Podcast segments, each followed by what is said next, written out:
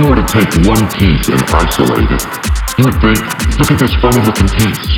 It's a mistake. It's not going to fit anywhere. It's an odd shape. There's nothing beautiful about it. But the fact is, that piece has a perfect place.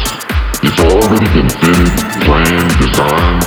When the other pieces come together, it will fit in. The reason you can't see it now is because they all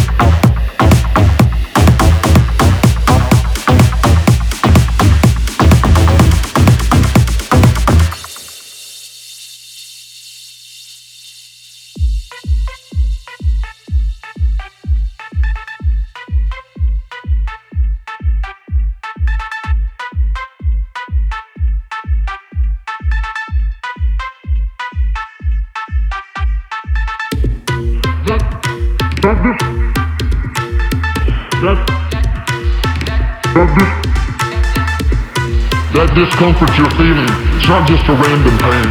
Those are birth pains. There's a blessing in that pain. There's a gift in that pain. There's a ministry in the pain. There's a new level in that pain. Don't waste it. New Life Craig, be on the lookout.